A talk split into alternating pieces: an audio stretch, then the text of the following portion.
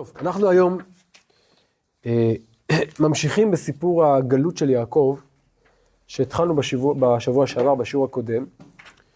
אני מזכיר שבשיעור שעבר ראינו את התחנה הראשונה של יעקב בגלות, את ההגעה של יעקב אל אה, הבאר, רואים, רחל, גלילת האבן, ודיברנו על המשמעות הסמלית של המפגש שם, כמבוא לכל מה שיקרה בהמשך מצד אחד, וכביטוי מסוים או אה, המשך מסוים של האתגר שראינו בהקמת המצבה בבית אל.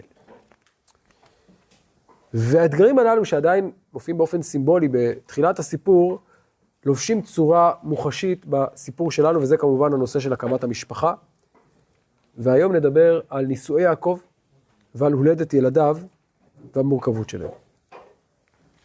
אני רוצה להתחיל קודם כל בסיפור של הנישואים, לאחר מכן נעבור לסיפור הלידה וננסה לראות מה משותף להם. אז בואו נפתח בפרק ל'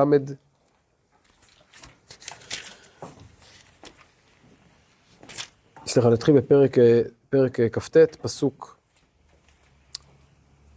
י"ד. אולי מי"ג, נתחיל מי"ג, כן. המפגש בין יעקב לבין לבן. ויהי כשמוע לבן את שם יעקב בן אחותו, וירוץ לקראתו, ויחבק לו, וינשק לו, ויביאהו אל ביתו, ויספר ללבן את כל הדברים האלה. ויאמר לו לבן, אח עצמי ובשרי עתה, וישב עמו חודש ימים. ויאמר לבן ליעקב, אחי, אחי עתה ועבדתני חינם? הגידה לי, מה משכורתך? וללבן שתי בנות, שם הגדולה לאה ושם הקטנה רחל, והנה לאה רכות, ורחל הייתה יפת תואר ויפת מראה. ויאהב יעקב את רחל, ויאמר אעבודך שבע שנים ברחל בתך הקטנה. ויאמר לבן, טוב תיתי אותה לך, ותיתי אותה לאיש אחר, שבה עמדי. ויעבוד יעקב ברחל שבע שנים, והיו בעיניו כימים אחדים באהבתו אותה. ויאמר יעקב אל לבן, הווה את אשתי, כי מלאו ימיי ואבוה אליה. ויאסוף לבן את כל אנשי המקום ויעש משתה. ויהי בערב, ויקח את לאה ביתו, ויבא אותה אליו, ויבוא אליה. ויתן לבן לה את זלפה שפחתו ללאה ביתו שפחה, ויהי בבוקר, והנה היא לאה. ויאמר אל לבן, מה זאת עשית לי? הלא ורחל עבדתי עמך, ולמה רימיתני? ויאמר לבן, לא יעשה כן במקומנו, לתת הצעירה לפני הבכירה. מלא לשבועה זאת, וניתנה לך גם את זאת, בעבודה אשר תעבוד עמדי עוד שבע שנים אחרות. ויעש יעקב כן, וימלא שבועה זאת, ויתן לו את רחל ביתו לו לאישה, ויתן לבן לרחל את ביתו בלהה, לרחל ביתו את בלהה שפחתו לה לשפחה, ויבוא גם אל רחל, ויאהב גם את רחל מלאה, ויעבוד עמו עוד שבע שנים אחרות. עד כאן סיפור הנישואים, מכאן סיפור הלידה, נגיע אליו בהמשך. לכאורה, סיפור הנישואים ממשיך קו מסוים בסיפורי יעקב. נכון? אם נשאל את עצמנו, למה מתחבר הסיפור הזה של נישואי יעקב? לאיזה עניין? לאיזה... איפה ראינו את ההקדמה, את הרקע לסיפור הזה? איפה? בסיפור הבאר, אם נלך עוד אחורה, בסוף פרשת תולדות. כזכור, יש שתי סיבות שבגללם יעקב יוצא. נכון? עוזב את ביתו. הסיבה האחת, לברוח מעשיו, להגן על חייו, הוא נס על נפשו. זו הסיבה שבגללה רבקה אומרת לו. אבל יש סיבה נוספת, וזו הסיבה שאומר לו, יצחק, הסיבה הלכתחילית. נכון? להקים משפחה, גם אם עשיו לא היה רודף אחריו, ראוי היה שיעקב יעזוב את ביתו, ילך לבית הבתואל, ושם הוא ייקח אישה אה, מבנות לבן אחימך. שתי סיבות, כפי שראינו, שיש ביניהם מתח, יש ביניהם אפילו ניגוד מסוים, מלוות את יעקב. לכאורה, האירוע הזה, למה הוא מתחבר? למה, מה שעושה כאן יעקב, למה הוא מתחבר? למשפחה. למשפחה. יעקב מממש את הציווי, את הייעוד של יצחק, לשאת את אחת מבנות לבן ולהקים משפחה. אבל כפי שנראה היום וכפי שנראה בשיעורים הבאים, התמונה יותר מורכבת.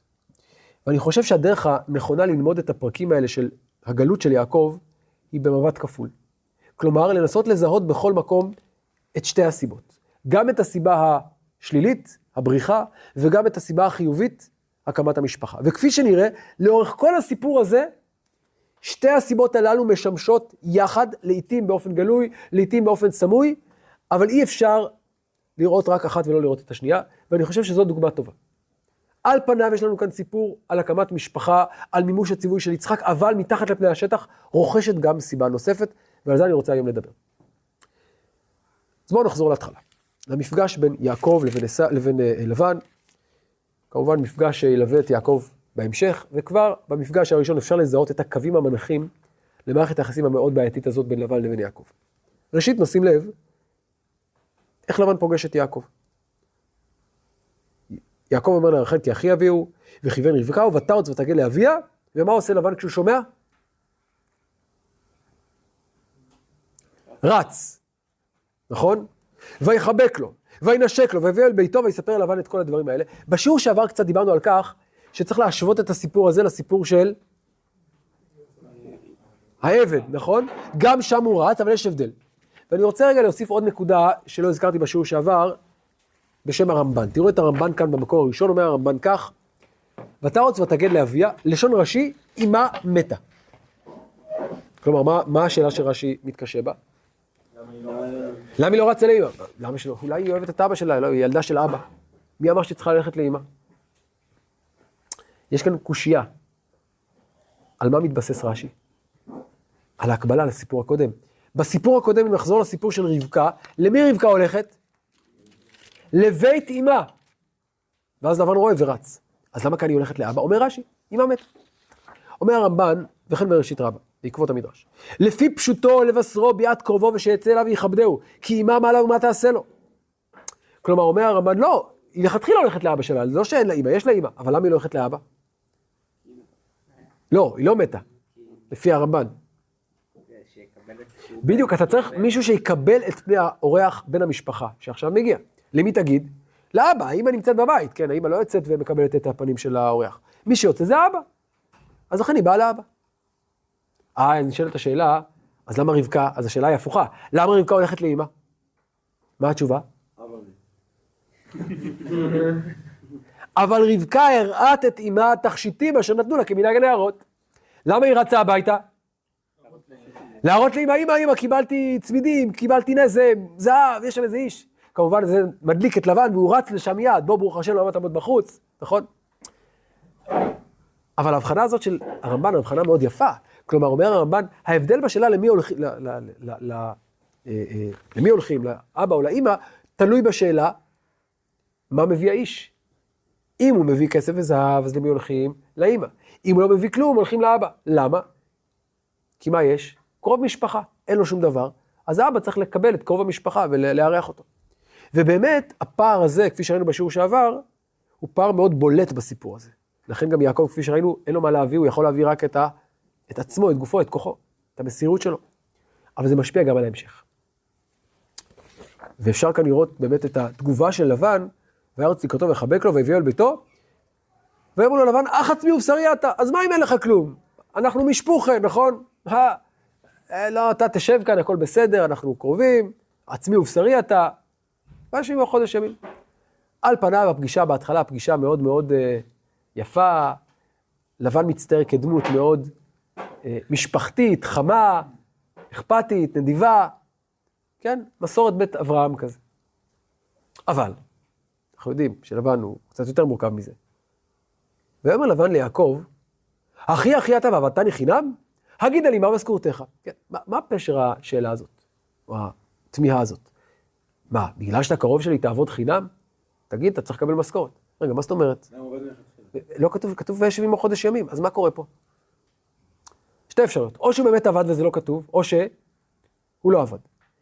אם נניח, לא נלך רגע בפירוש הראשון, והרמב"ן מביא את שני הפירושים, שוב, בואו נראה את הרמב"ן בפנים. אומר הרמב"ן, לא סיפר הכתוב שהיה יעקב עובד אותו.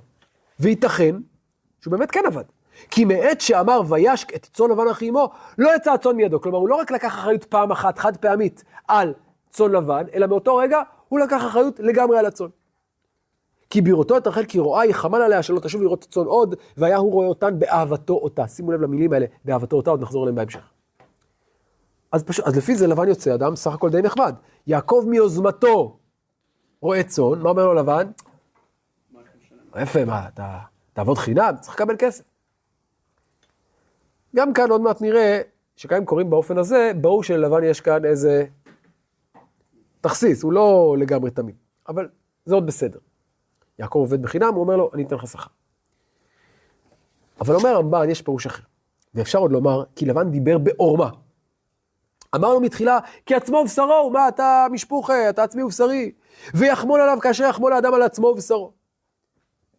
אבל מה קורה בינתיים? עובר חודש.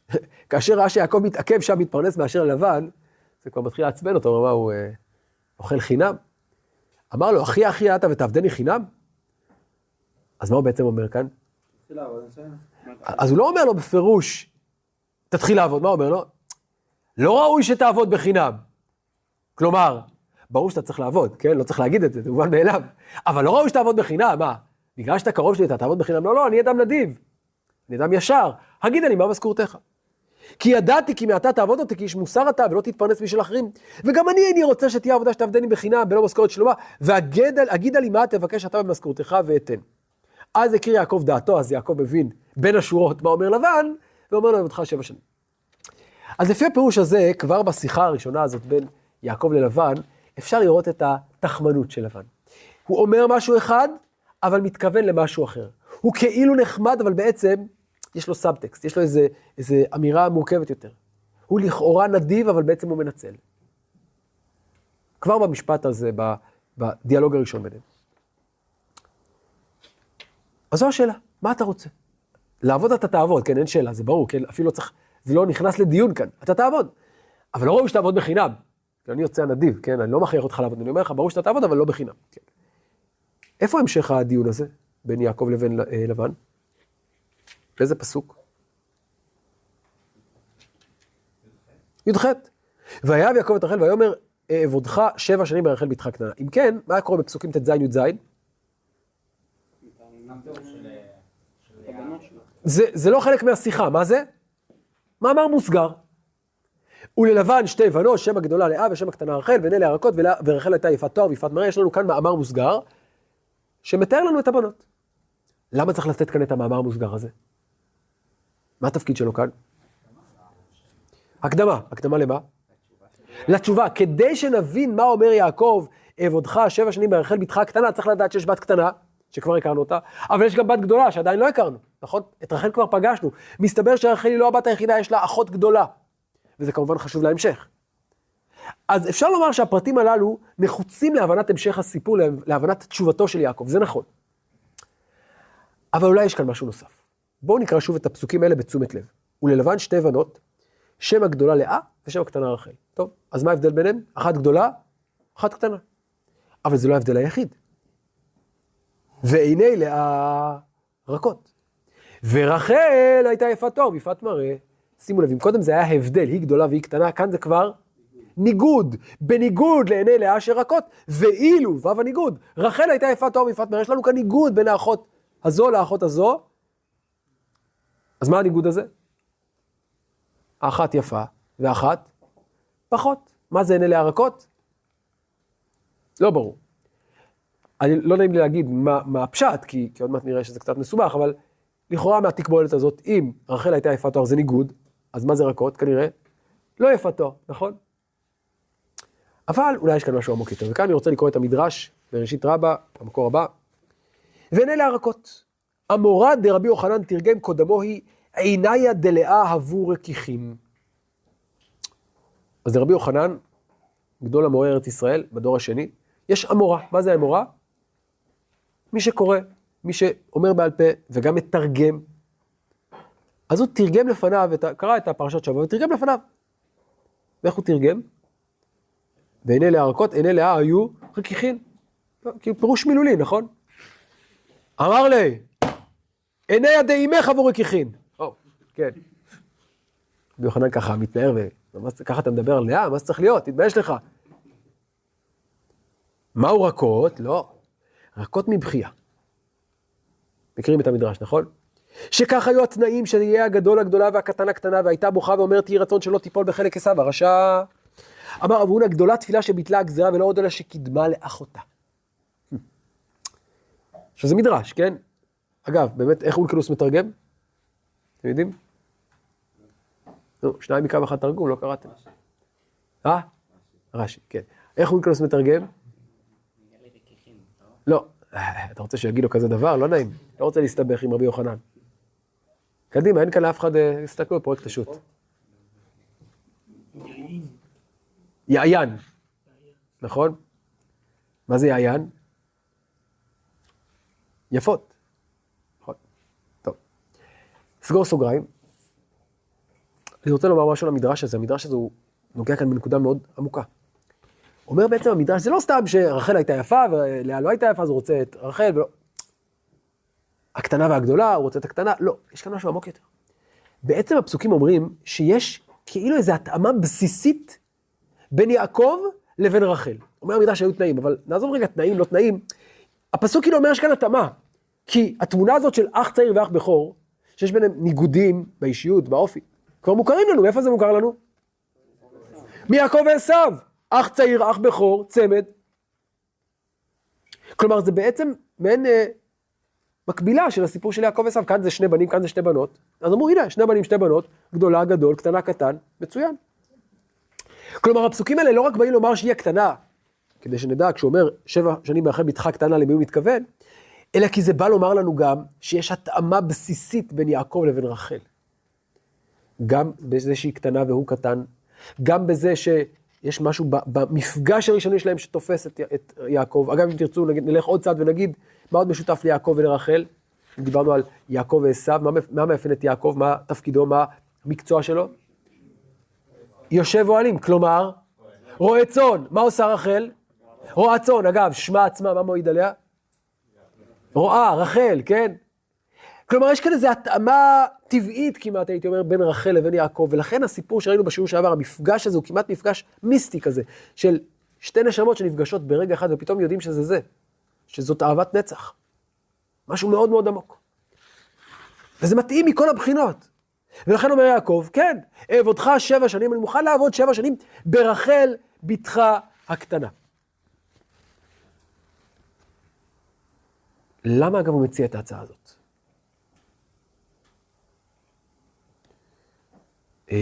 אז בואו נזכר, מה הוא מציע בעצם? לעבוד במה? בראיית צאן. איך זה קשור? אם נחזור למה שראינו קודם, מה הוא בעצם אומר? רחל, מה היא הייתה עד עכשיו? רועת צאן. אז כדי שאני, אה, אולי לבן רומז לו, הוא מבין מלבן, הרי כדי להתחתן עם רחל, הוא צריך לתת משהו, אבל מה הוא צריך לתת? מה לבן מפסיד כשרחל מתחתנת? רועה צאן. מי יהיה הרועה צאן? אומר יעקב, אני מוכן לקחת על עצמי את העבודה של רחל, אני אעבוד במקום רחל. אגב, מי רמז לזה? הרמב"ן. ושימו לב לפסוק הבא, וכמובן,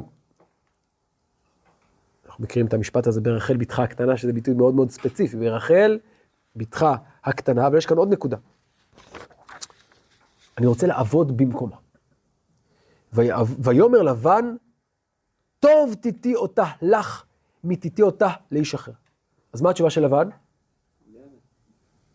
מה התשובה? חברים, זה לבן. מה התשובה שלו? כן או לא? yes or no, answer me the question. כן, מכירים את ה... ראיתם את ה... תענו, מה השאלה? כן. ראיתם את הסרטון הזה של ה... כן. תענו, שאלה מאוד פשוטה, כן או לא? מה אומר? כמו, מש... כמו עורך דין טוב, מה אומר? עדיף שהיא תתחתן איתך מאשר שהיא תתחתן עם איש אחר. אוקיי, מה זה אומר? יש כאן התחייבות? אפשר לעשות משהו עם האמירה הזאת? תחשבו. לא. אפשר להבין מההקשר, שוב, הקונטקסט, לכאורה מלמד אותנו שזה מה שהוא מתכוון, אבל הוא לא אומר את זה בצורה מפורשת, הוא אומר את זה בצורה שיכולה להשתמע, להשתמע לשתי פנים. הוא אומר, כן, עדיף, אבל לא מתחייב. כלומר, ועוד מעט נראה, כשיעקב יבוא ויגיד לו, איך רימית אותי? הוא יגיד לו, לבן, רגע, איפה רימיתי אותך? איפה התחייבתי? יש מקום שאמרתי לך, אתה אמרת ברחל בתך הקטנה, מה אני אמרתי? לא אמרתי, כן, לא חתמתי. אמרתי, טוב, תיתי עוד לך, כן. אבל לא התחייבתי. שוב אפשר לראות את הערמומיות של לבן. על כל פנים, ויעבוד יעקב ברחל שבע שנים, יש כאן פסוק מופלא, ויהיו בעיניו כימים אחדים באהבתו אותה. מה זה הדבר הזה? מה הכוונה ויהיו בעיניו כימים אחדים באהבתו אותה? אבל הוא לא נהנה, הוא נהנה, הוא סובל. אבל זה, מה? זה כל כך, זה שווה, יש לך מטרה. בשביל מטרה כזאת גדולה, בשביל אהבה כזאת גדולה, הוא מוכן לסבול סבל גדול, והוא סובל סבל גדול, הוא יגיד את זה בהמשך. כאן הוא לא אומר מילה. בסוף הפרשה הוא יגיד לנו, הייתי ביום אכל אני חורף, וכך בלילה, ותדע שנתי בעיניי. סבל בל יתואר, עבודה קשה ביותר, מסורה ביותר. אבל בעיניו זה כימים אחדים, למה? כי, בדיוק, האהבה, כן, שימו, זה ממש, הרומנטיקה כאן מאוד חזקה. העוצמה של האהבה הזאת כל כך חזקה, וראינו אותה קודם, ואם תרצו, זה ביטוי של מה שראינו קודם. קודם ראינו שכשהוא רואה את רחל, מה קורה לו? מה, מה, מה, מה מקבל יעקב? איזו עוצמה כזאת של לעשות מעשה חזק, שדורש המון המון עוצמה, נכון? מעשה אחד. מה קורה פה בסיפור שלנו עכשיו? עבודה סיזיפית ממושכת, אבל גם היא, מכוח האהבה הזאת, מתגמדת. כי הימים אחדים באהבתו אותה. וכאן אני חוזר לדברי הרמב"ן, הרמב"ן אומר, חמל עליה, שלא תשוב מרצון, והיה הוא רואה אותם באהבתו אותה. אז זה לא רק שהוא רואה בשביל המטרה, הוא בעצם אומר, אני עכשיו ממלא את מקומה של רחל. אני עובד בשביל שרחל לא תעבוד מתוך אהבתי אליה. זה מה שאומר הרמב"ן, פירוש מאוד יפה. אז גם אני עובד במקומה, גם אני עובד עבור זה שנוכל לממש את אהבתנו. המטרות הללו מצמצמות, כמעט מעלימות את, ה, את, ה, את הקושי הגדול. לעומת העוצמה הגדולה של האהבה, התכלית הגדולה של זה, אז, אז כל מה שאני עושה זה, זה כלום, קיימים אחדים. כן. אולי אפשר להגיד אה, על פי זה, למה דווקא מספר שבע? אלא יש את הדוד שיש אה, שיש, שש פאות, זה- כן. למה לקובייה. כן, המספר שבע זה היה מאל, משהו על טבעי. מעל, כאילו, זה כן. יפה. טוב, אם כן, אה, אז זה המעשה של יעקב. אגב, עוד מעט נחזור לביטוי הזה קיימים אחדים מזווית אחרת, כי יש לו משמעות בהקשר הזה, עוד מעט נראה שיש לו משמעות נוספת בהקשר אחר. טוב, אבל תזכרו את הביטוי הזה קיימים אחדים, עוד יחזור אלינו מכיוון אחר. עד כאן, אם כן, מעשיו או מאמציו של יעקב, וכאן מסתיימים שבע שנים, ויאמר יעקב אל לבן, הווה את אשתי כי מלאו ימיי, ואבוא אליה, זהו, הסתיים. סוף סוף, שבע שנים נגמרו. סוף סוף אני יכול להתחתן עם אהבת חיי, עם רחל. ויאסוף לבן, ושוב, מה לבן עושה? אומר, לא, לא, לא, בואו נעשה משתה. ויאסוף לבן את, אנשי המקום, את כל אנשי המקום ויעש משתה, חתונה. ויהי בערב, ויקח את לאה ביתו, ויבא אותה אליו, ויבוא אליה. ויתן לבן לה את זלפה שפחתו אליה ביתו שפחה, ויהי בבוקר, והנה היא לאה. איזה מפח נפש. שבע שנים הוא עובד בשביל רחל, ופתאום, בשביל אהבה, מסירות אדירה לאהבה, ופתאום, בלילה אחד הכל מתהפך. אגב, דיברנו על זה שהלילה הוא נושא מרכזי בפרשת ועצה, נכון? הנה, שוב בלילה, מה קורה ליעקב? רמו. הכל מתהפך. כן, לא-. קידושי טעות, כן. שאלה מעניינת. אה, מה? תורה לא ניתנה. גם שתי אחיות יש לנו כאן, יש כמה בעיות. בסדר, אבל בואו. ויאמר אל לבן, מה זאת עשית לי? אפשר לשמוע את הכאב. מה עשית לי? הלא ברחל עבדתי עמך, ולמה רימיתני? איזה כאב, איזה זעקה, איזה עוצמה של כאב. אפשר להבין את יעקב, הטרגדיה נוראה. ויאמר לבן, ושוב נשים לב לסגנון, לא יעשה כן במקומנו, לתת הצעירה לפני הבחירה. מלא שבוע הזאת, ונראה לך גם את זאת בעבודה אשר תעבוד עמדי עוד שבע שנים אחרות. שימו לב, לבן לא מצטדק, לא מתרץ, מה אומר? "הא? מה זאת אומרת? מה נראה לך? אתה אומר, מה זאת עשית לי? מה זאת אומרת, מה זאת עשית לי? לא יעשה כאן במקומנו. אתה חושב שאני עושה מה שאני רוצה? שאתה תעשה מה שאתה רוצה? יש כללים במקום הזה. אמנם אתה אאוטסיידר, וכפי שראינו בסיפור הקודם, אתה גם מגיע וקצת עושה בלאגן, מגלגל את האבן כשאתה רוצה, יש כללים במקום הזה, מה אתה חושב? יש כללים, יש במקום הזה כל מיני כללים ביניהם, משפטיים, ביניהם. יש כללים, בוא, אני איש משפט, אני אגיד לך, יש כללים, והכללים הם שלא נותנים את הצעירה לפני הבחירה. שימו לב לדבר המעניין הבא. שמענו את המילים האלה צעירה ובחירה קודם? לא. מה שמענו עד כה? קטנה וגדולה. מה ההבדל בין קטנה וגדולה לצעירה ובחירה? מה? כן, אבל, אבל אז, אז למה לא נאמר בשני המקומות צעירה ובחירה, או בשני המקומות קטנה וגדולה? למה השינוי. נכון, בפועל זה לכאורה אותו דבר, אבל יש משמעות להגדרות האלה. נכון. כלומר, קטנה וגדולה זה פשוט עניין יחסי. היא קטנה בגיל והיא גדולה בגיל. צעירה ובכירה זה מעמד, זה סטטוס משפטי. מה זה בכירה? היא, בכורה יש לה מעמד של בכורה. מה זה אומר? ראינו. איפה ראינו מה זה אומר? יעקב ועשיו. יעקב ועשיו, צעיר ובכור. Hmm. אולי כאן עוד איזה סיפור נכנס לתמונה. צעירה ובכירה. שוב, לבן משתמש בז'רגון משפטי, אומר, רגע, היא בכירה, לפי הכללים הבכירה, יש לה מעמד מיוחד, אתה לא יכול לעקוף אותה, זה לא עובד ככה. אז זה מה שאומר לבן. אבל, ככל הנראה, מתחת לפני השטח יש לנו כאן עוד אמירה. ועל הדבר הזה עומד, עומד המדרש במקור הבא, בראשית רבה, פרשה עין, כל העוליליה, הווה צבח לה רחל, והיא מעניה לה. כלומר, היא קוראת לו, היא עונה לו. כזכור, לפי המדרש, יעקב כבר יודע שלבן הוא תחמן, ומה הוא עושה? לא, כן, כלומר, יש סימנים כאלה, הוא כבר... בצפרא והנה לאה, אמר, מה רמיית בר רמאי? כן, אז לא רק לבן רימה אותו, מי עוד רימה אותו? לאה ורחל. אמרה לה, ואית ספר, ספר דלית, ספר דלית לתלמידים, יש סופר שאין לו תלמידים? כלומר, אצל מי למדתי? ממי למדתי את זה? לא מאבא שלי, ממי למדתי את זה? ממך. לא ככה ואבוך אבוך צבח לך עשה ואת עני לי. אף את קרית לי ואנה עניתי לך. מה היא אומרת לו? שוב, זה, זה מדרש, אבל בעצם המדרש מעלה את מה שיש מתחת לפני השטח. בעצם, בעצם, הסיפור הזה של החלפת צעיר ובכור זה סיפור שכבר מצאנו. איפה מצאנו? אצל יעקב עצמו. Hmm. גם הוא החליף צעיר ובכור. לפי הפירוש הזה, לפי המדרש, אפשר לומר שאומרת לו לאה, בעצם מה שעשיתי כאן, ממי למדתי ממך. אבל גם אם לא נקבל את המדרש כפשוטו, כלומר שבאמת לאה ידעה מראש ותכננה עם רחל וכולי, יש כאן נקודה עמוקה שעומד על המדרש. בעצם הסיפור הזה הוא לא רק סיפור על הרמאות של לבן, מתחת לפני השטח יש לנו כאן גם סיפור על... על מה? הרמאות של יעקב והעונש של יעקב, או תמונת ראי של הרמאות של יעקב. אתה אמרת לאבא שלך אני עשיו, הנה עכשיו מביאים לך, אתה החלפת את עצמך, הצעיר בבכור, עכשיו מחליפים לך את הבכורה בצעירה, ואת הצעירה בבכורה. ונוסיף על זה עוד דבר, שימו לב, מתי קורה האירוע הזה, ואיך הוא קורה? איך מצליח לבן לרמות את יעקב? בלילה. בלילה, כשהוא לא רואה. איך מצליח יעקב לרמות את אביו, יצחק? ותיכנה אליו מאוד. מנצל את זה שהוא לא רואה, ומחליף את הצעיר בבכור. לבן מנצל את זה שבלילה יעקב לא רואה, ומחליף את הצעירה בבכורה. שנייה, אני רק אוסיף עוד דבר אחד, עוד שני דברים. יעקב אומר, למה רימיתני? המילה הזאת רימיתני מהדהדת לנו. בא אחיך במרמה. והנקודה האחרונה שעמדו עליה כבר מפרשים, המילים לא יעשה כן במקומנו, כאמור, הסברנו אותם בתור אמירה כזאת משפטית, פורמליסטית, שאומרת, יש כאן כללים במקום. אבל יש מי שאמר שיש כאן איזו אמירה קצת עוקצנית, שבמקומנו יש כללים, יש צעיר ויש בכור. שמעתי שיש מקומות שזה לא עובד ככה. יש מקומות אחרים שאצלם אולי מחליפים צעיר ובכור, אצלנו זה לא כך, שתדע לך.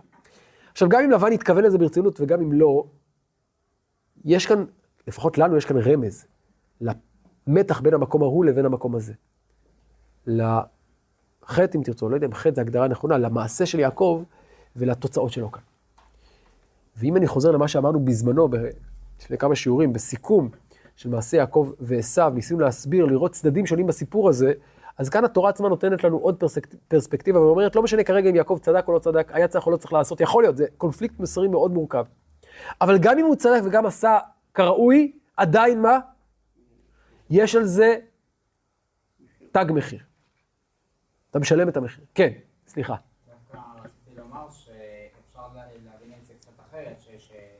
שמהדין יעקב קנה את הבכורה, כן, ואז אה, ואז הוא ציפה שהוא, הצעיר יוכל להיות לפני הבכור. כן. ואז אה, ואז יצחק אמר לו, לא, לא, לא, לא, אני נותן את זה לבכור קודם כל.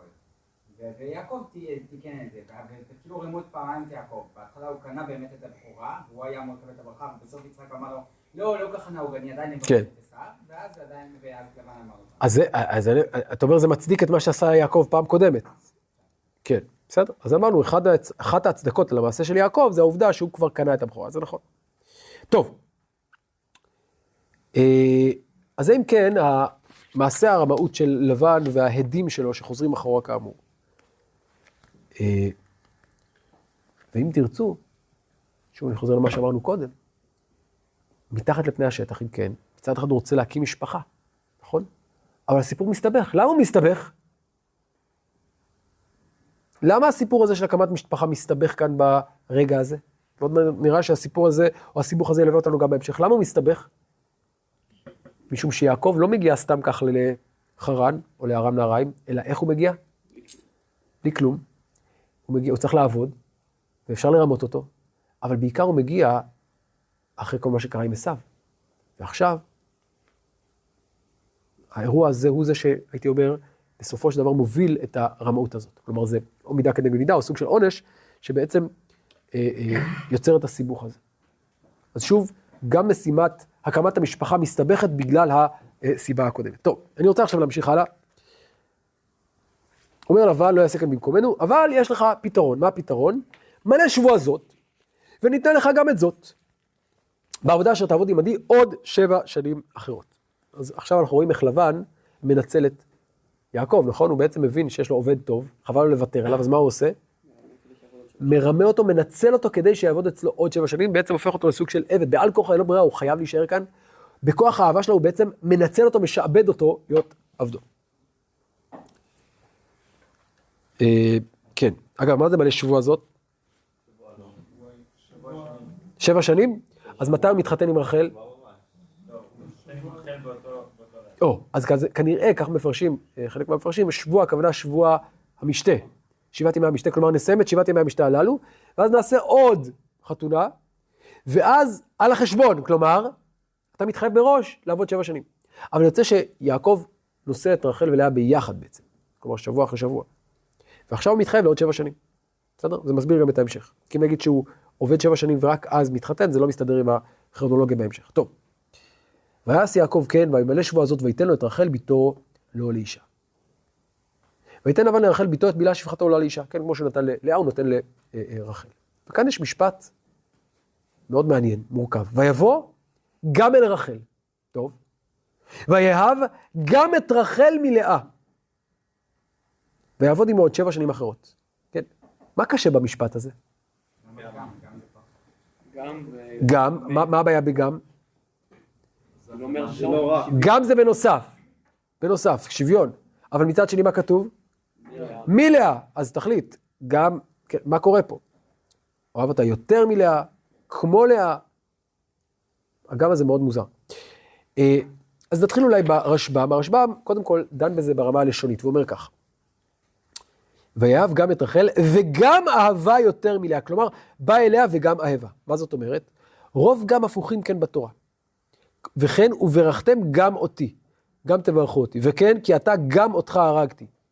הנה לחצתי רגליך ונעשית שפי ופיסח, גם עדיין הייתי הורג אותך. כלומר, אומר הרשב"ם, כדי להבין את הפסוק הזה צריך להכיר את לשון התנ"ך, לשון התורה. ומה הלשון? לפעמים המילה גם מופיעה לא לפי הסדר שהיינו מצפים, אלא לא לפני הפועל, אלא אחרי הפועל.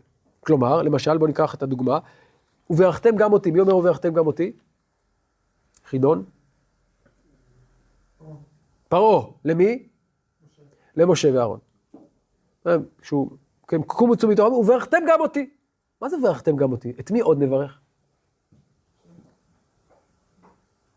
אומר הרשב"ם, לא, תצאו וגם תברכו אותי. כלומר, צריך לקרוא את זה לא, וברכתם גם אותי וגם מישהו אחר, אלא גם תצאו וגם תברכו אותי. בסדר? צריך להפוך את סדר המילים. וברכתם גם, זה גם תברכו. גם תברכו. אותו דבר כאן. איך אפשר לקרוא את הפסוק לפי זה, אם כן? ויבוא גם אל רחל כמו אל לאה, ויהב גם את רחל מלאה, איך צריך לקרוא את זה? וגם אהב את רחל מלאה, לא שהוא אהב את רחל כמו שהוא אהב את לאה, אלא הוא בא אליה, אבל וגם, חוץ מזה שהוא בא אליה, הוא אהב אותה מלאה. אז זה בא להדגיש דבר הפוך. בניגוד ללאה שהוא בא אליה ולא הייתה אהבה, או הייתה אהבה מאוד פחותה, אצל רחל זה משהו אחר. אצל רחל בא אליה וגם אהב אותה. אבל אצל לאה זה לא היה. וכאן נוצר ניגוד נוסף בין רחל לבין לאה. ומי שעומד על זה בצורה חזקה וחריפה זה הרמב"ן, אומר הרמב"ן כך, ויהב גם את רחל, הזכיר הכתוב כי גם אהב רחל יותר מלאה והטעם, כי בעבור הטבע לאהוב יותר האישה אשר ידע אדם בראשונה. כלומר, באופן טבעי, בדרך כלל, מי האישה היותר אהובה? כן, האישה הראשונה, כן, אהבת נעורים. והנה יעקב אהב רחל מלאה שלא כדרך הארץ. יש לנו כאן כאילו דבר, תופעה לא רגילה. שאת מי אוהב יותר? את האישה השנייה. אבל בעצם הפסוק הזה הוא ביטוי לבעיה שבה נמצא יעקב. כי הרי מלכתחילה מה הוא רצה? שהאישה הראשונה תהיה גם האישה האהובה. אבל מה קרה? נוצר פיצול. האישה הראשונה זה האישה שהוא לא אוהב, והאישה שהוא אוהב היא האישה השנייה. כך נוצר פיצול, מתח ביניהם. אז זה לא רק קטנה וגדולה, צעירה ובכירה, זה גם ראשונה ושנייה, לא אהובה ואהובה. והמתח הזה, שהוא תוצאה של כל הסיבוב שראינו כאן, מוביל אותנו אל השלב הבא בסיפור. וזה הנושא של הלידות. אנחנו נתחיל היום את הסיפור הזה, נשלים אותו בשיעור הבא, אבל בואו נקרא קודם כל את הפסוקים. וירא אדוני כי שנואה לאה ויפתח את רחמה ורחל עקרה. ותער לאה ותלת בן ותקרא שמו ראובן כי אמרה כי ראה אדוני בעוני כי אתה יבני אישי. ותער עוד ותלת בן ותאמר כי שמע אדוני כי שנוא אנוכי ויתן לי גם את זה ותקרא שמו שמעון. ותער עוד ותלת בן ותאמר אתה הפעם ילווה אישי אליי כי ילדתי לו שלושה בנים על כן קרא שמו לוי. ותער עוד ותלת בן ותאמר הפעם אודה את אדוני על כן קרא שמו יהודה. ותעמוד מילדת. ותרא רחל כי לא ילדה ליעקב ותקנא רחל באחותה ותאמר ליעקב הבה לי בנים ואם אין מתה אנוכי וייחר אף יעקב ברחל, ויאמר, התחת אלוהים, אה, התחת אלוהים אנוכי אשר מנע ממך פריבתן? ותאמר, הנה אמתי בלהה, בוא אליה, ותלד על ברכי, ויבנה גם אנוכי ממנה. ותיתן לו את בלהה שפחתה לאישה, ויבוא אליה יעקב, ותער בלהה ותלד ליעקב בן, ותאמר רחל דנני אלוהים, וגם שמע בקולי, ויתן לי בן. על כן קרא שמו דן. ותער עוד ותלת בלהה שפחת רחל בן שני ליעקב, ותאמר רחל נפתולי אלוהים, נפתלתי עם אחותי גם יכולתי, ותקרא שמו נפתלי. ותרא לאה כי עמדה מלדת, ותיקח את זלפה שפחתה, ותיתן אותה ליעקב לאישה, ותלת זלפה שפחת לאה ליעקב בן. ותאמר לאה, גד, ותקרא את שמו, ותקרא שמו, סליחה, את שמו, גד. ותלת זלפה שפחת לאה בן שני ליעקב, ותאמר לאה באושרי כי אישור לי בנות, ותקרא את שמו אשר. וילך ראובן בימי קציר חיטים, וימצא דודאים בשדה, ויבא אותם לאה עמו. ותאמר רחל אל לאה, תנינה לי מדודאי בנך, ותאמר לה, המעט קחתך את אישי ולקחת גם את דודאי בני? ותאמר רחל, לכן ישכב עמך הלילה תחת דודאי בנך. ויבוא יעקב מן השדה בערב, ותצא לה לקראתו, ותאמר אליי תבוא, כי שכור שכרתיך בדודאי בני. וישכב עמה בלילה הוא. וישמע אלוהים אל לאה ותר ותלד ליעקב בן חמישי, ותאמר לאה נתן אלוהים שכרי אשר נתתי שפחתי לאישי, ותקרא שמו יששכר. ותר עוד לאה ותלד בן שישי ליעקב, ותאמר לאה זבדני אלוהים אותי זבד טוב, הפעם יזבלני אישי, כי ילדתי לו שישה בנים. ותקרא את שמו זבולון. ואחרי על דבת ותקרא את שמה דינה. ויזכור אלוהים את רחל וישמע אליה אלוהים ויפתח את רחמה ותר ותלד בן ותאמר אסף אלוהים את חרפתי ותקרא את שמו יוסף לאמור יוסף אדוני לי בן אחר. אני עוצר כאן, כי כפי שנראה, הפסוק הבא כבר מוביל אותנו לשלב נוסף בסיפור. מה קורה בשלב הבא? יעקב רוצה לחזור, ואז יש משא ומתן בינו לבין לבן, וזה כבר סיפור נפרד. איך נגדיר את הנושא של הסיפור שקראנו כעת? אפשר לקרוא לו סיפור בכלל? לידת השבטים. עכשיו על פניו יש לנו כאן, כמו בהרבה מקומות, רשימת של ילדים, נכון? זאת ילדה את זה וזה וזה, זאת ילדה את זה וזה וזה, היא קראה לו כך והיא קראה לו כך. כלומר, לכאורה זה יותר רשימה מאשר סיפור, נכון? כמו בהרבה מקומות בתנ"ך, מספר בראשית ועד דברי הימים, רשימות של יוחסין, של שמות, של משפחות, בני ראובן, בני שמעון, אז גם כאן, בני לאה, בני רחל, בני בניה, בני זלפה. נכון, ואגב, יש רשימה מאוד דומה לזה בהמשך, נכון, ואלה שמות בני ישראל הבאים מצרים. בהמשך. אה, אז רשימה, עם שמות. כן. אבל בניגוד לרשימות, פה יש לנו בעשר שמות. או, אז יש כאן כמה דברים יוצאי דופן. קודם כל אמרת נכון, זה לא רק שמות, זה גם מדרשי שם. זה דבר אחד שמייחד את הרשימה הזאת, שאולי מעביר אותה כבר יותר מרשימה למשהו אחר. מה עוד מאפיין או מייחד את הרשימה הזאת? האם זה באמת רק רשימה? סיפור. יש כאן, איפה אתם רואים סיפור? איפה רואים סיפור. בין לבין, שימו לב שבין כל אישה לאישה יש איזה אירוע שקורה. דרמה קטנה, עוד מעט נדבר על זה. אז הייתי אומר, הפוך, זה לא רשימת שמות עם כמה פרטים, אלא הפוך, זה סיפור שמסופר דרך השמות, דרך הילדים, דרך הלידות. סיפור דרמטי מאוד אגב. מותח, דרמטי, יצרי אפילו. וכדי להבין את הסיפור הזה צריך קודם כל לעמוד על המבנה שלו. טוב? אז בואו נעמוד על המבנה בזריזות. מהו מבנה הסיפור הזה? שוב, זה לא רק רשימה, זה מבנה. של סיפור? כן. אז מהו המבנה של הסיפור?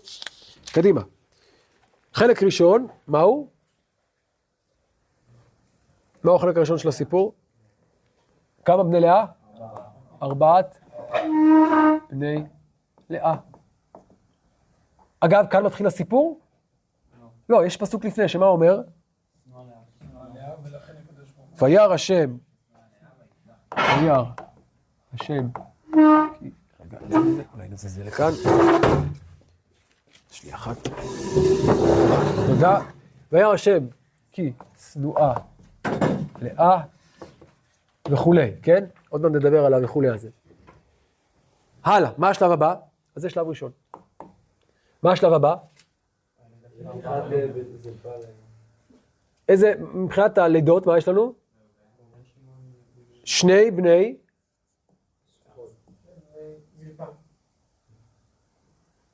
תקראו, תקראו, חברים. לא. שני בני...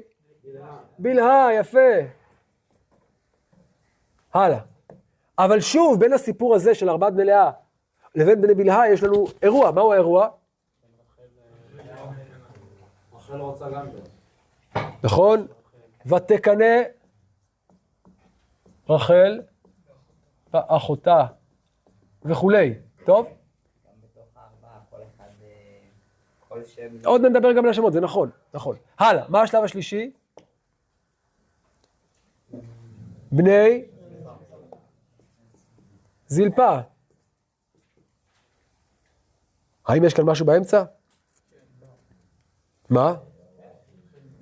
ותרא לאה כי עמדה מלדת. כלומר, היא הפסיקה ללדת, זהו, אז היא עכשיו מביאה את זלפה. הלאה. שלב הבא, אחרי שני בני זלפה, שני בני לאה. נכון? מי הם?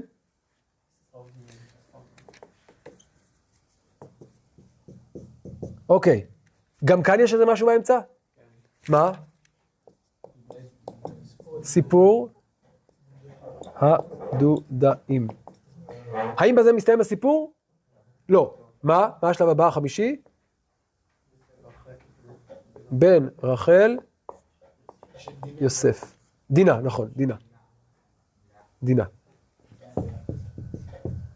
שים את דינה כאן, בלי סוגר, נשים את דינה. שלא יכעסו עליי ש... כן. אה, דינה. השלב החמישי והאחרון, בן רחל, יוסף. מה קורה בין לבין? יש איזה אירוע בין לבין? ויזכור, נכון? את רחל וכולי. בסדר? אה, וכולי, כן. אז אני מסכם, יש לנו כאן, אם כן, חמישה אה, אה, סיפורי לידה, ובין כל סיפור לסיפור יש לנו כאן איזשהו אירוע. האירוע הראשון, והר השם כיסנו עליה. האירוע השני, ותקנא רחל באחותה. האירוע השלישי, ותרא רחל לאה כי עמדה מלדת. הגדול ביותר זה כמובן סיפור הדודאים, שעוד נדבר עליו בהרחבה, והחלק החמישי, ויזכור להם את רחל. ומה כתוב עליה? לא רק שהוא זוכר אותה, אלא ויפתח את רחמה, שזה מקביל למה? לחלק ה... נכון. כלומר, זה, סוגר את האירוע הראשון. טוב. אז אם כן, נסכם, יש לנו כאן רשימת לידות, אבל בין לידה ללידה, או בין סדרת לידות לסדרת לידות, יש לנו כאן אירוע מסוים, וצריך להבין את התפקיד גם של תיאורי הלידה, גם של השמות, גם של הסיפורים, איך כל הדברים הללו משתלבים לכדי סיפור אחד. היום נתחיל את זה, בשיעור הבא נמשיך ונשלים את התמונה השלמה. בואו נתחיל.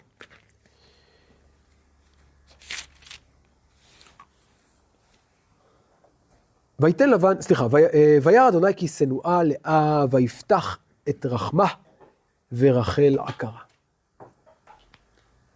אם כן, נקודת המוצא היא שיש כאן פער בין רחל לבין לאה. ממה נובע הפער?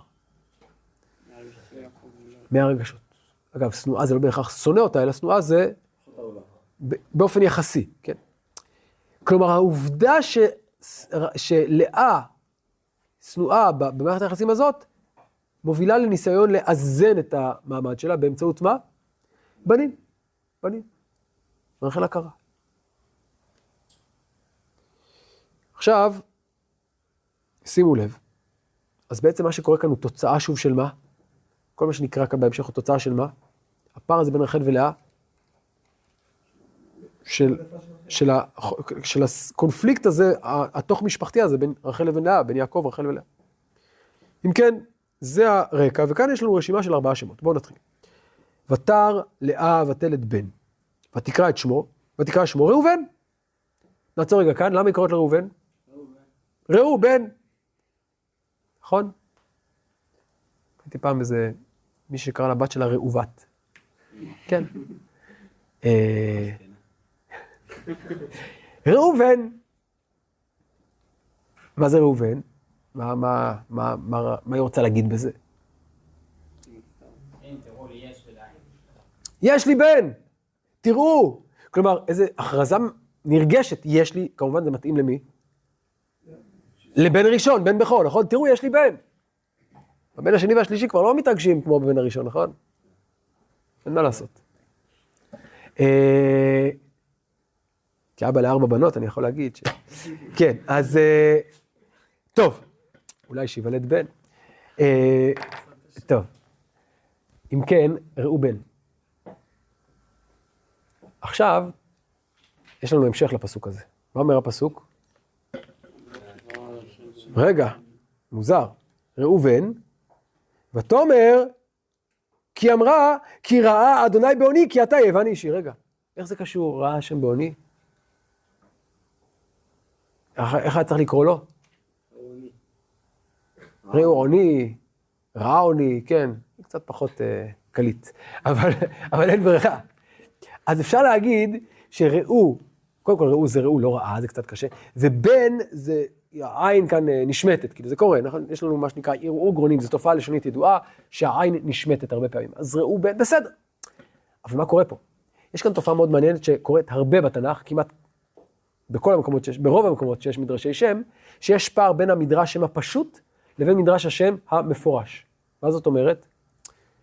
אם יש לך שם שהמובן שלו פשוט, כן? לא יודע, אה, לא יודע. לא, אני חושב שאפשר להבין מה הוא אומר, מה השם שלו, לא יודע מה... יעקב, כן. טוב, אנחנו מסתבכים, לא משנה. עזבו את התנ"ך. כל שם יש כאן איזה... יש שמות פשוטים שאפשר להבין מה השם, לא יודע. אה, יוסף, כן, סתם. כל שם, בקיצור, יש לו שם פשוט. אבל הרבה פעמים מדרש השם נותן לנו ממד נוסף, שהוא לא מובן, הוא לא הייתי יכול ללמוד אותו באופן פשוט מהבנה, מהקריאה הפשוטה של השם. אגב, דוגמה לזה ראינו אה, אה, אה, בשיעור, שה... לפני שני שיעורים, בבל, למה בבל נקראת בבל? בלל, רגע, אז היה צריך לקרוא לה? בלל, נכון? למה היא נקראת בבל? כי יש לה משמעות אחרת למילה הזאת. וראינו את זה בשיעור ההוא, בב אילי, כלומר שער האלים. וראינו שבבל היא בעצם, או בית אל היא בעצם הקונטרה הישראלית לשער האלים של בבל. אז מה זה הפירוש הזה, כי שם בלל השם? זה בעצם מעין פרודיה על בבל. אתם חושבים שאתם תעשו את שער האלים? לא. זה המקום שבו יתבלבל הכל, הכל יתבלבל. אז זה בעצם פירוש שנותן עוד איזה ממד של משמעות לשם הפשוט. כולנו מבינים מה זה בבל, כן? כולנו יודעים בארמית מה זה בא, מה זה איל. אנחנו יודעים, לא צריך להגיד לנו. כשאומרים לנו, בעצם אומרים לנו, יש עוד משמעות לשם, משמעות נסתרת. זה גם הדבר שיש כאן. מצד אחד ראובן, קריאה פשוטה, מה היא אומרת? יש לי בן! זכיתי בבן בכור, נפלא. אבל מה הסאבטקסט? מה מדרש השם הרמוז? ראה השם בעוני. זה לא סתם אני שמחה שיש לי בן, זה נחמד, כל אחת שמחה שיש לה בן. בדיוק. זה פיצוי על עוני. מה זה על עוני? על הסבל שלי. כי אתה יבני אישי. אפשר לראות, מה היא מצפה? שהלידה של הבן תגרור שינוי ביחס. שעכשיו הוא יאהב אותה, כי יש לה בן. אתה יווני, סוף סוף הוא יאהב אותי. אבל היא לא אומרת את זה בגלוי, כן, כמובן בברית, לא אמרו את זה. לא נעים להגיד בברית, סוף סוף אישי יאהב אותי, כן, לא אומרים את זה, אבל כאילו זה מה שהיא אומרת לעצמה. זה המחשבות הכמוסות שלה, שהתורה אומרת לנו. כן, בדרשה על הברית אמרו, ראו בן, יש לנו בן, סוף סוף, חיכינו. אומרים, סוף סוף רציתי ש... כן, אבל זה מה שהיא רומזת. הלאה. שמעון, ואתה עוד ותל לבן, ואתה אומר, כי שמע השם כי שנוא אנוכי. שוב, שמעון, אפשר לפרש את זה גם בדרכים אחרות, אין כאן שם השם מפורש. כן, אפשר לפרש את זה בכל מיני דרכים, אבל היא אומרת, קודם ראה, עכשיו שמע. ומה הוא שמע, שימו לב? כי, מה? שנואה אנוכי. אגב, מה אפשר ללמוד מפה על מה שקרה בין ראובן לבין שמעון? שזה לא עבד. היא אמרה, אתה יווני אישי, האם זה קרה או עבד? לא. לא רק שזה לא עבד, קודם היא אמרה, הלוואי שהוא אוהב אותי, כאן מה היא אומרת? הוא רואה שאני שנוא- שנואה, הלוואי שלא ישנא, כלומר יש כאן איזה, אפילו ירידה בציפיות. ותר עוד ותלת בן, ותאמר, אתה הפעם ילווה אישי אליי. כי ילדתי לו שלושה בנים, שלושה זה כבר, זה כבר חזקה, זה כבר שלושה, זה כבר משפחה רצינית. הוא ילווה אליי. עכשיו שימו לב, מה ההבדל בין מה שהיא אמרה קודם לבין מה שהיא אומרת עכשיו? מה היא מצפה? נוכחות, ולא, אפילו רגש היא לא מדברת. לא יואב, יואב לא ישנא, אלא ילווה אליי, יהיה איתי. כי ילדתי לו שלושה בנים, על כן קרא שמו לוי. ואתה עוד ותלת בן, ותאמר, הפעם אודה את אדוני. Hmm. על כן קרא שמו יהודה. ושוב, על מה היא מודה? על זה שיש לה בן. את מי היא לא מזכירה כאן כבר בכלל? את יעקב. האם היא התייאשה? אולי. אולי קרה גם משהו, אני לא יודע. על כל פנים, גם ליהודה, צריך לומר, יש כמה מובנים לשם הזה. יש מדרשי שם רבים לשם יהודה, להודות את השם, אבל גם משון, אה, אה, אה, כן, אפשר לראות בכל ברכות השבטים משחקי מילים או מדרשי שם על, על, על, על, על, על, על שמות השבטים. למשל, יהודה יש כמה מדרשי שם, למשל, קראנו, מה? יהודה, אתה יודוך אחיך. אז מה זה יהודה? מי שמודים, מי שמכירים בו. מה ההמשך? ידך בעורף אויביך. השתחוו לך, כן? אוקיי. יש כאן משחק או, או דרשות שם. על כל פנים, יהודה זה הבן הרביעי, וכאן היא אומרת, עכשיו אני מודה, אולי משהו השתנה, אני לא יודע. ואולי רמז לזה נמצא בפסוק הבא, כן. למה מעניין. אתה אומר, שמעון זה שמע עוני. כן, נכון, זו הערה יפה. אה, כן, נכון. אגב, אתה, אתה יכול להגיד, אה, שמע השם, מה זה עוני? כי, כלומר, זה העוני שלי בהקשר הזה. כן, גם אם זה לא כתוב בפירוש, אבל זו הערה, הערה מעניינת. כאילו, הרי, הרי אין כאן שום רמז לשנואה במילה, נכון. טוב. וכאן מתחיל השלב הבא. אנחנו נראה רק את השלב הזה ובזה נסיים. ותרא רחל כי לא ילדה ליעקב, ותקנא רחל באחותה, ותאמר ליעקב, הבה לי בנים ועם עין מתה אנוכי. ויהי חרף יעקב ברחל, ויאמר, התחת אלוהים אנוכי אשר מנע ממך פריבטד? שימו לב, מה קורה עכשיו בעקבות הלידות הללו? זה מייצר תסכול עכשיו אצל רחל, מתח. היא עקרה, אחותה יולדת בן אחרי בן אחרי בן, והיא מקנאה. זה מאוד טבעי. והקנאה הזאת, מה היא גורמת? מתח זוגי. והיא אומרת ליעקב בצורה אולי לא כל כך אה, מנומסת, אולי לא כל כך אה, מתאימה, מתוך כעס, מתוך עלבון, מתוך תסכול, היא מתיחה את דברים. מה אומר ליעקב? בכעס. למה הוא מגיב בכעס? מה, עזבי אותי, מה את רוצה? כן. עכשיו, צריך להבין, בעצם, יש כאן שתי שפות שונות, היא לא מדברת בשפה של התרסה כלפיו. היא מבטאת בזה מה? מצוקה, כן? אבל הוא מפרש את זה כטרוניה, כדרישה כלפיו, מה את רוצה ממני? כלומר, יעקב לא, לא מבין את המקום שלה, ואולי כאן נוצר ביניהם פער, כי ליעקב יש בנים. יש לו ארבעה בנים. לרחל אין, והוא לא מבין את מקומה של האישה העקרה, את, את הצורך שלה, כי הוא, הוא, לא, הוא לא נמצא שם. אגב, זה מאוד מעניין, יש סיפור מאוד דומה לסיפור הזה בהמשך התנ"ך.